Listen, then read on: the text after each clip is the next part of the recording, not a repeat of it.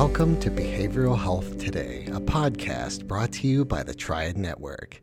This podcast is designed to share trending topics occurring within the world and our communities and bring them a behavioral and mental health perspective.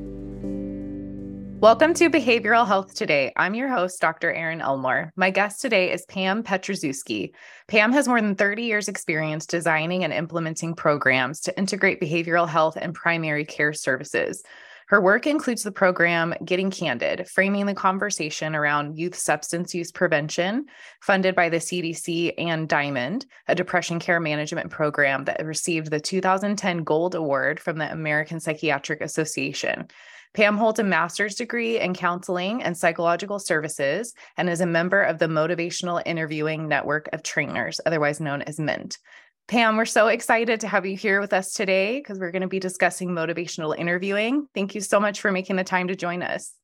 Thank you. I'm glad to be here. Good. Well, as we get started, do you want to share a little bit about what brought you into the work that you're now doing with motivational interviewing? Yeah, sure. Um, you know, it was probably 10 or 15 years ago now that, as part of the work I was doing at the time, helping programs that were trying to implement depression care. So, primary care, general practitioners trying to think about how to support people that had depression and they were hiring a bunch of what we called care managers and those care managers in turn wanted to better understand how to do uh, you know a little bit of supportive coaching. And we turned to some other MI or motivational interviewing experts, and I was really hooked. I found that it it made a big difference in the way people collaborate and partner in talking about change. Yeah. So you, you came into it through the depression door, if you will. Mm-hmm. And I know motivational interviewing is really effective in a lot of different scenarios.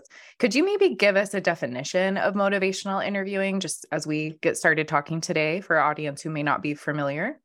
Yeah. In fact, as a, a new member of this MINT group, I was privy to learning that the definition is uh, evolving. Mm. And so I'll give you the latest and greatest, which is it is it's considered a particular way of talking with another person or with people about change and about growth. To say a little more about that, that what that means is that I, would take the perspective of trying to be a helpful guide in my communication with that other person or people where I'm not trying to fix them or tell them what to do, but to help guide their thinking. Mm-hmm. And I would want to do that by tapping into empathy and curiosity and how I can best empower that other person by being respectful to them. Yeah, yeah. And I'm curious what the guiding part is toward. So is it typically like my understanding of it, maybe it's the older definition that it's typically guiding towards a certain type of behavior change. Is that accurate or would you describe it differently? Right. And that is where it's evolved. So it's certainly that is, you know, an end goal. Mm-hmm. But what they have been finding in the MI literature and experience is that if we're too focused on just getting to that end goal, we might not be guiding as helpfully as we could be if we thought about it as perhaps we'll get to that end goal, but ultimately we want to help this other person grow. Mm-hmm. And that can look like a lot of different things. So they might get to that particular end goal of change. They might not, but they might have still grown in the process. Okay. So maybe taking steps towards that goal or yes. just growing in a quote unquote better direction. So there is still some moral guiding from the therapist, if you will. Yeah. And okay. it might be a behavior change, but it might be just a way of thinking differently. Okay. Right. Yeah, that makes sense. Okay. And so it sounds like in some ways it's very Rogerian, where you're letting the client lead in a way and it's empathic and warm, but there is this sort of guiding element behind it where exactly. you're headed in a certain direction. Okay, makes sense. Thank you for clarifying. I wasn't aware of that new definition. It's really interesting. Yeah, it's very exciting. Yeah. And in general, what type of person, or maybe if you want to use this language, what type of issues would you say benefit most from motivational interviewing? what's kind of cool about this is it started in the field of addictions and helping people, you know, resolve or make behavior changes when it comes to using or not using substances, but it's really evolved to apply to a lot of different things. And I think that definition of talking about growth helps with that too, right? So, where there is a potential change in mindset, in behavior, in thinking, there's a space for this because it's much more about following a process of having that empathy, being curious, using some specific listening skills, and the other person, in a sense, provides the topic, provides the mm-hmm. content. So I might be struggling with an addiction, and my goal is to no longer use, but I might be struggling with addiction and not sure if I want to stop using. Mm-hmm. And I might just need to have someone talk with me and help me think differently about what that addiction means for me. And it might be something completely outside of addictions. This could be around eating differently or having a different, better relationship with someone in my life. It could be a, a mental health topic, depression, anxiety. Mm-hmm. Um, but really, it's amazing that this has been approached in so many ways, well beyond just mental health topics. Yeah. So really it's used any place that people want to make progress, but it's up to the client to choose essentially what area they want to work on. And then as a therapist, you come alongside them and help them in that way, not necessarily the therapist saying, we're going to use motivational interviewing to X, Y, and Z, but it would be the client leading that discussion. Yeah. Yeah. You, you certainly would want to be, it's not meant to be this secret, you know, therapeutic thing I'm magically doing. secret so magic tool. it's actually great to say, you know, I'm learning this new approach or I've been trained in this and I want to provide a conversation in a way that engages this thing we call motivational interviewing and open to hearing where you want to go with that. Absolutely. Yeah. And that makes sense, right? Because I mean, change isn't necessarily something that happens all at once. So I like that concept of it being towards a certain growth potential as opposed to achieving a behavioral goal. And that is a huge principle of this, right? Change is not a straight line. It is very rarely, I would say, a straight line. It's mm-hmm. a very long process. And this honors that by weaving in and out and, and taking it as the person's readiness evolves. Yeah, yeah. What are some of the core elements of motivational interviewing? I remember a few from my grad school days, but Tell me more because you clearly are up to date on this. yeah. So uh, uh, the I think the main thing that is where we all have to start with and continue to revisit is what we call the spirit of mm. motivational interviewing, which is about us, not the client necessarily. It's how I come into these conversations. What is my own attitude and mindset? So it involves saying, Am I ready to be a partner to this other person? Mm-hmm. And that means thinking about where are their power differentials and what does it mean if I'm the adult and I'm talking with a child or I am a therapist and they are my quote patient or client. So how do we level the playing field and recognize where there's power differential so that we can have a true partnership? Mm-hmm. There's also this idea of acceptance. So I'm here to help support this person and recognize that they have and should have some choice and some autonomy. And I have to accept that there aren't many things I can make another person do. So that give and take is part of it. Compassion is a big part of the spirit, being ready to meet the person in whatever space they're at and really want to be there for their own well being. And then the newest wording of the components of the spirit is empowerment, mm. which is bringing kind of a lot of those other ones together, right? So, how do I mm-hmm. empower and help the other person feel like they have some control and some ability to think about what they want to do? So, my mindset and my way of being embodies the spirit.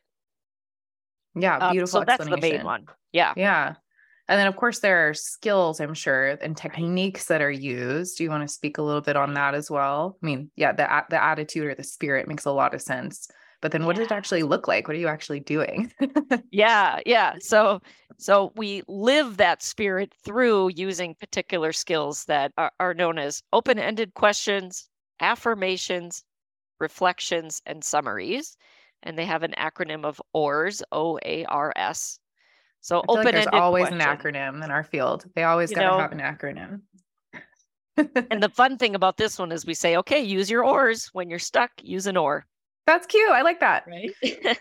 so an open-ended question is is and using the spirit is to say, how do I stay curious and say, well, what would that look like for you? Hmm. Or how have you been feeling?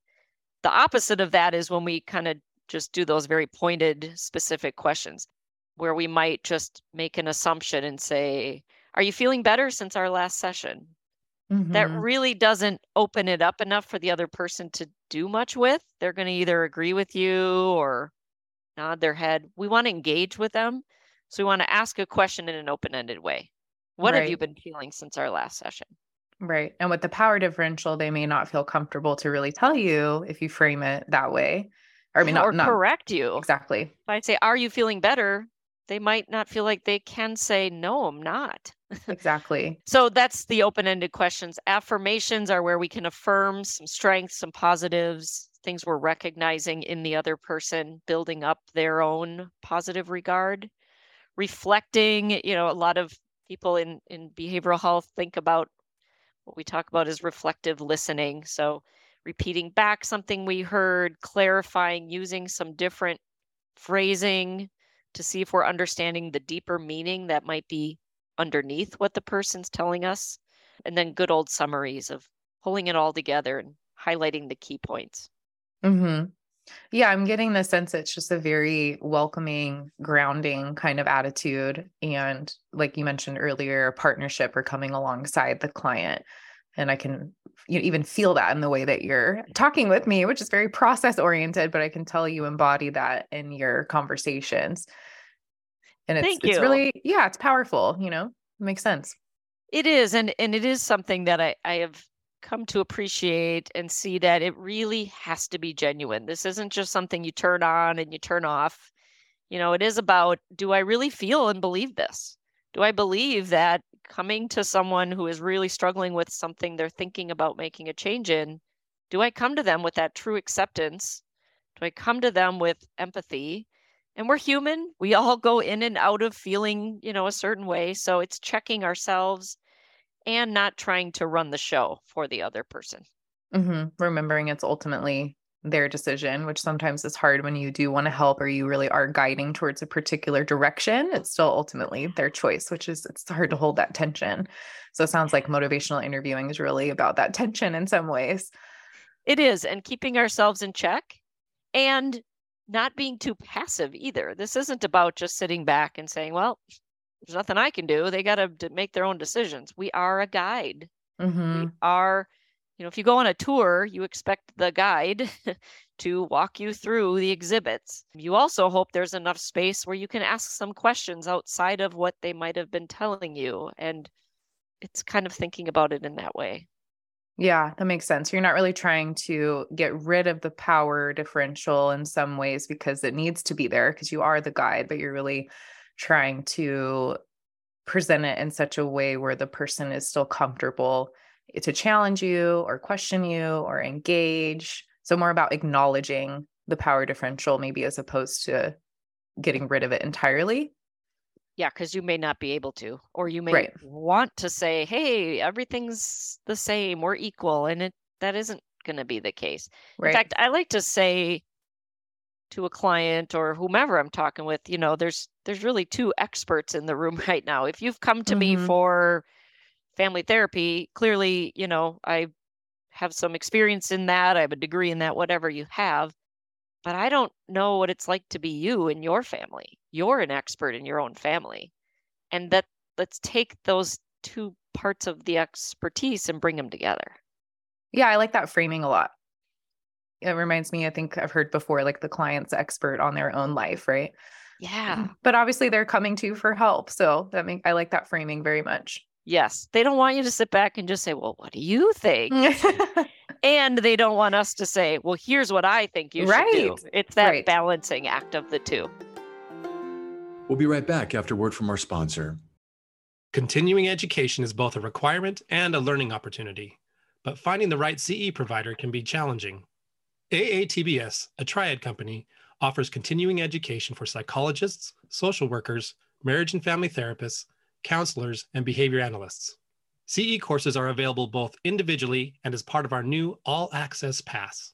All Access Pass provides a library of over 250 unique courses. That's more than 800 hours of CEs, with new courses being added every month. As a special offer, Behavioral Health Today listeners can save 15% on CE purchases. Visit us at aatbs.com slash BHT and enter promo code BHT15 during checkout. That's aatbs.com slash BHT. Check out our library and check off your CE requirements today.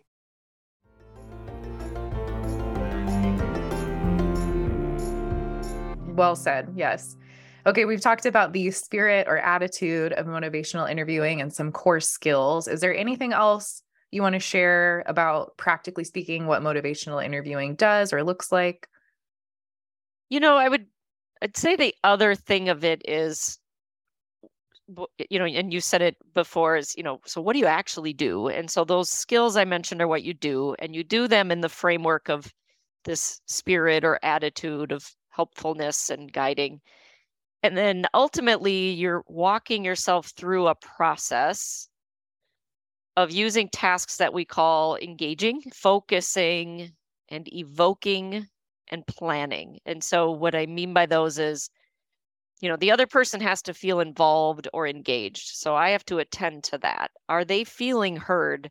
Are they feeling invested in the conversation?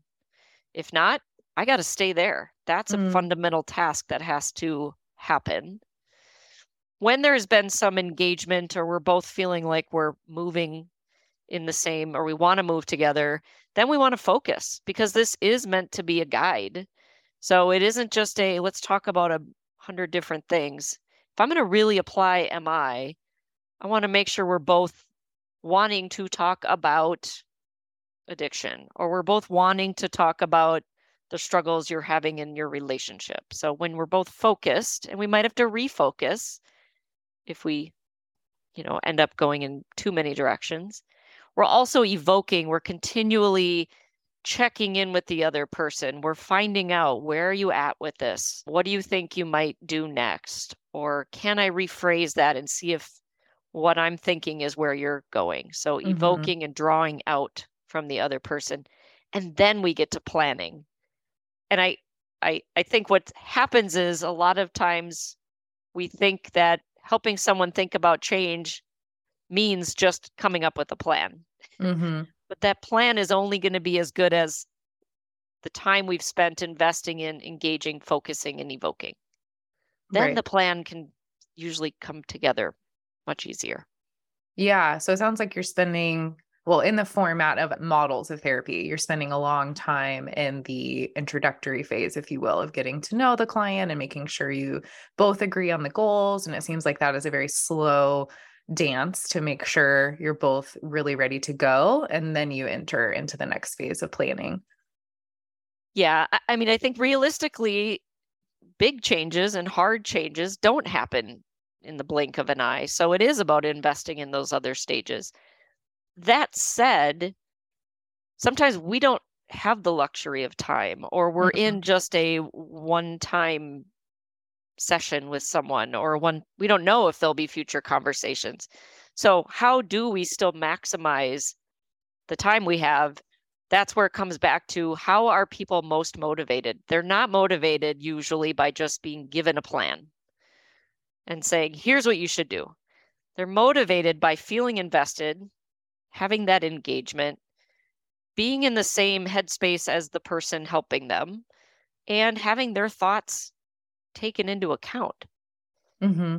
And so the planning might not even happen when you're with the other person. But if you've been engaging and focusing and evoking, they'll take the plan and do with it what they will. So it's really That's a true. gift, I think, to spend the time engaging, focusing, and evoking. And plans will come as they will. No, that makes sense. Yeah. Cause if they're really motivated and have thought through all of those preliminary items and not preliminary in the sense that they're not important, but just that they come first, then they're empowered. They could figure out the plan on their own, but how nice if you are able to see them long enough to help them carry that plan out and troubleshoot it and everything.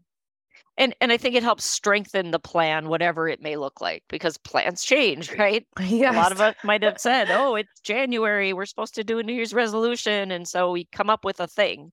Well, we get sidetracked, or we get distracted, or we say, "Forget it." So these early parts of this work if I'm really fortunate to talk with someone that has MI experience and they have me thinking about this in deeper, meaningful ways, and they've really engaged with me around what is important to me, those are the things I'll come back to when I'm revisiting whatever my plan might look like. That makes sense. Yeah. And on the topic of New Year's resolution, so we're now sort of mid January, which is maybe some people are still going strong, I hope, but typically people start to sort of peter off and, you know, our older habits get in the way. So, how, just curious, you know, curious, how could someone use motivational interviewing to maintain their New Year's resolution or perhaps adjust it, right? If the plan needs adjusting to get a second wind at this point. You know, yeah, I think so many of us are conflicted about this. And what is the readiness to do this? You know, I think is a big part of any MI conversation and uh, it applies in New Year's resolutions. Am I feeling pressured to make a New Year's resolution because that's what social media's got going on these days? Do I want to? Have I made one and I want to make sure I'm continuing to do it? So I, you know, it's it's kind of that kind of start of where am I in mm-hmm. my readiness for this? If it's an internal drive, then I'm tapping into it's actually what we call change talk in mm-hmm. motivational mm-hmm. interviewing. What is my own change talk? Do I have the desire? Do I have an ability to do the thing? Do I have reasons? Is there something that is more urgent than that and it's a need? Am I ready to be committed? And and we don't have to check all those boxes, again that's the plan but it's the thinking and the if i'm in conversation with someone and they use mi they're drawing those things out of me what what mm-hmm. would make mm-hmm. you want to get more exercise in 2023 mm-hmm. or uh, what do you feel is your ability to do that what could get in the way those open-ended questions come back into it and ultimately you know what compels a person to set goals at this time of year or back off from that it's understanding that deeper part of it and then not assuming or expecting sweeping change just from one one off conversation. Maybe mm-hmm. they make forward steps. Maybe there's growth in their thinking but their behavior hasn't changed. You know that's the normal natural evolution of any self improvement i suppose is tracking the the small steps along the way. And mi i think helps facilitate that yeah. I like how you made a distinction between behavior change or output and even just the mindset shift because I think that's hard because I feel like we frame most New Year's resolutions, for example, as very concrete and behavioral. But yeah, maybe changing the way you think about something or changing your shame spiral in your mind is actually an incredible step forward, even if you haven't made any behavioral changes yet. So I like that that distinction is looking for progress in many ways. So maybe that could help somebody who's feeling very upset that they have not stuck to their goal. Yeah, and isn't there so much expectation to do that? So, you know, it, you can change, you can rewrite your goal, you can change, you can drop it. I was in a meeting recently where they wanted everybody to go around and talk about one thing they want to do in the new year, and I, I just I couldn't come up with anything in the moment. So I said my goal is to think about a goal and that's yeah. enough. Some people had lofty goals, some had small goals. It's all good. It's, you know, that's part of, I think, that empowerment of saying, you know what is best for you and what you need. And you have the ability to change that too. Yeah. I wanted to ask about that actually small goals versus lofty goals. I was just talking with a friend about this. Do you feel like maybe you'll say it depends on the person, but do you feel like it's better to make small practical changes, or as we in the field refer to as smart goals, so that you don't enter a shame spiral. But then sometimes maybe you're not thinking big enough, or do you think it's better to make really lofty, ridiculous goals that inspire you? But mm. of course, you probably won't meet them. What what is does there any research on what's effective, or what would you say to that? I think the word that comes to my mind is picking something that is meaningful to you. Mm, right? Okay. A- And I say that because that's, I guess, unfortunately, that's where the depends comes in. But, you know, if it is a big deal for me to just set out my running shoes, because that is meaningful, that is a meaningful visual cue, but that's all I do is set out the shoes, great, set out the shoes. You know, if I say, well, that means nothing to me, that for me doesn't fit what I'm trying to do, and I need to actually set out the shoes, put on the shoes, and run six miles, then it's so it's tapping into what is meaningful. Mm, And I really like that. That's a good way to maybe I'm it. really maybe I'm really lofty in one area and I'm really minimal in another area. So, you know, that can vary as well. I think sometimes we have these absolute thoughts of I have to go big or go home on everything. Maybe I go little over here, but I go big over here. And then what is Mm-hmm. a meaningful next step for me? Maybe I want to Mm. go from putting out the shoes to running 10 miles. Maybe I want to go from putting out the shoes to putting them on and walking around my house Yeah. that's okay too. It eh, so that's where one size doesn't fit all, right? It's Yeah. what is meaningful for you. I love that answer. Thank you. Yeah, that makes sense. I will tell my friend. no, it makes sense though, because it's like you're making a distinction again between the vision, which could be lofty or not, and then the step, the next step to get there, which in some categories could be a big step, and sometimes it could be a little step, but either way, you're moving towards something. So well, well, said. and I think a good person, a good practitioner of motivational interviewing doesn't make the assumption that they know. So I might Mm. want to say, "Hey, could you just go for a 10-mile run tomorrow?" Well, who am I to say that's what they should do? Or I might go too small and say, "Oh, what if you just put your shoes out?" So rather than picking the thing, asking them, what would be a meaningful first step for you? And that's where they decide, you know, just getting the shoes in front of my face would be a big deal. Or they might Yeah. say that that's nothing for me. That sounds lame. I would rather. So it's it's taking it out of our own head and saying for you, what would be a good first step? Absolutely. And Yeah, that's the, cl- that. the client led aspect again. Makes Yeah. sense. Good. Okay.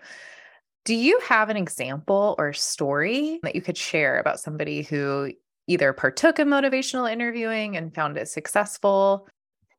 Well, I have to caution that when I do trainings, I often say, you know, what is a measure of success? Just like we talk about what is a successful goal. I mean, the True. person that put the shoes out, if that's success, that's success. So ultimately, I think the goal of a person using MI is to say, am I meeting this person where they're at and using the spirit? Check, that's success. Okay. And then are they feeling heard and involved? And, you know, so those things in mind, I've had people take training and coaching and come back and report. What I say is, you know, how did it go?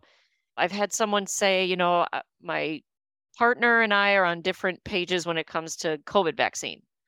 And I keep harping on them. This is what I think. This is, and they said, I just decided to sit back, hear them out, not try to change their mind, honor their autonomy, empathize with where they're coming from. And what they say is success is we're still in relationship. We still respect each other. We're still having conversations. Did the end goal of a behavior change happen? No. But was there growth in both people's thinking? Yeah.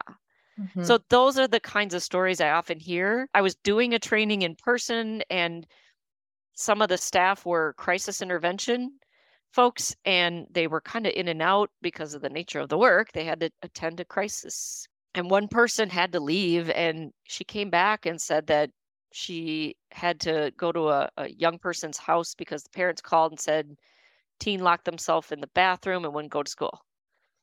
And again, her success wasn't I got the kid to come out of the room and go to school and get all A's. Her success was I didn't bang on the door and insist she come out. I just sat and I listened.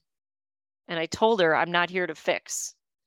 And just building some kind of trust and having that young person feel heard is the starting of hopefully further growth. Mhm. And we never know where these things might go. Yeah, that's a beautiful story. It kind of reminds me, I used to work at a school for kids of elementary up to high school, and there's a few school refu- refusal cases. And it reminds me a lot. There was one where the parents had tried literally everything, right? Like bribing and forcing and fights and arguments and just literally everything. And they were at their wits' end. And we tried just engaging in imagination because it was more elementary school student. And so, you know, they started this process of, I don't want to go to school. And it's like, oh, well, what would you want to do today instead? Would you want to go to the mountains? Would you want to go to Disneyland? And the whole way to school, they were just dreaming and talking and, you know, and then all of a sudden the kid was at school. I mean, obviously not day one, but it's that idea, right? That same motivational interviewing technique of, yeah, it's hard to go to school and what would you want to do instead? And it just sort of helped the child feel heard and loved and like it wasn't a power struggle anymore. So, yeah, I could see this really applying in a lot of situations like that. That's a really great example of another phrase we often use, which is coming alongside, mm. right? And rather than bumping up against this, the kid has to go to school, I got to tell them they got to go to school, just coming alongside of them honoring that that's how they're feeling, helping them think about some other things and eventually making progress in whatever way that might look. Right, right. I love that. Yeah. Yeah. Good examples. I'm sure some of our listeners are thinking of people in their lives, whether clients or partners or whoever, that they may want to use some of these techniques with. Do you have anything that you'd want to address regarding that?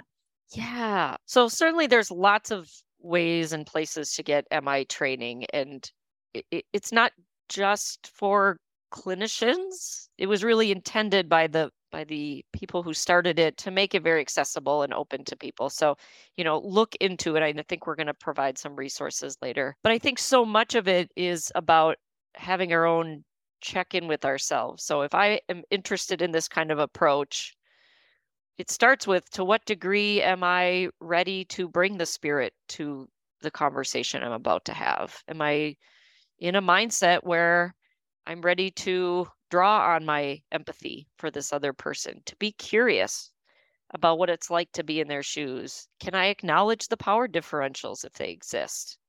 Or if I assume they don't, am I ready to check in and find out for the other person? Do they feel that, that that's there? Really having that mindset of empathy, curiosity, because without the, re- we call those like relational pieces.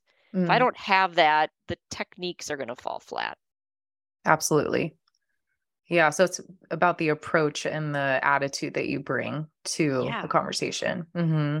And, and knowing that sometimes we're not feeling it. And if I'm not ready to be in that space, what do I need to do to either get into it or talk with someone else to recognize what are my biases or my you know, challenges with having empathy because it, that's okay. We're human. We're not always feeling that. And so, what do I need to do to be in that kind of a headspace?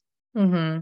Yeah, it reminds me of when earlier you said that success could just be maintaining respect for each other or hearing each other out. Yeah, because that is and easier said than done. Yeah, right.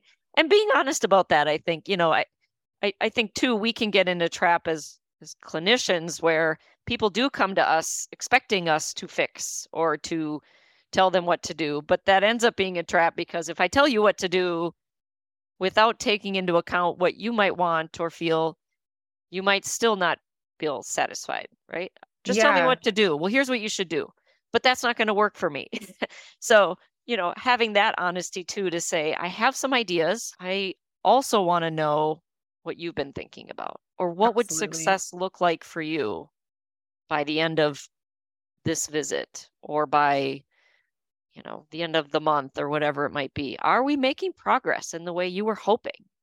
Right? These questions that really facilitate the other person's thinking mm-hmm. can be such an opportunity for both both parties Absolutely. Yeah. It's reminding me we did a podcast on trying to find a therapist and things that are positive and red flags to look out for. And one of the red flags was specifically somebody who tells you what to do right away without knowing anything about you or who you are. And yeah, nobody really wants that. I mean, of course, people are coming for help and they may be in crisis and, you know, we're there to be supportive, but it's very different than telling them this should be your goal or this is what you need to be doing. So, exactly. I like how you explain that. Yeah.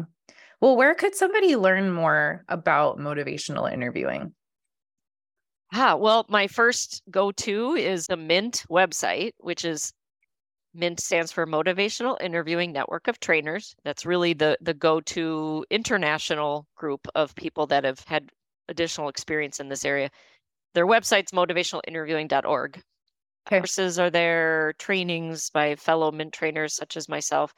And then I work for the National Council for Mental Wellbeing, and, and we offer MI training and, and lots of other resources around mental health and substance use access, policy, investing in the workforce. Our website is thenationalcouncil.org. And you can always put thenationalcouncil.org slash motivational interviewing. And we have trainings that we do regularly. I've got one tomorrow. we do them roughly monthly. So you'll see lots of trainings there. You'll see we do organizationally tailored trainings as well. And you'll see myself and a couple other trainers listed if you want more info. Okay. So that's a really good resource to look up. And we will put those in the show notes so people can access those links. Great. Well, thank you so much for joining us today. It's really an honor to speak with somebody who's such an expert on motivational interviewing. It was really fun and interesting. So appreciate you giving up the time. Thank you. And good luck on your presentation tomorrow. Thank you. Although I'm not talking at them, I'm talking with them. Of course. training, right? So it's it's all about engagement and I try to live that in the trainings as well. Yeah, embody the motivational interviewing Yeah. principles. That makes sense. Well, again, we're just so grateful to have you here with us today. And I want to also remind our listeners that this episode, its resources, and all of our other shows can be found on our webpage at triadhq.com slash BHT. You can visit triadhq.com slash BHT today and explore our archive. And thank you, our listeners, for joining in on the conversation. We appreciate you being here with us and look forward to having you back with us next time on Behavioral Health Today. We appreciate all the support from our community, and if you like our show, one of the best ways you can support it is by giving us a five star rating and leaving a review. Behavioral Health Today is a podcast part of the Tribe Network, all rights reserved.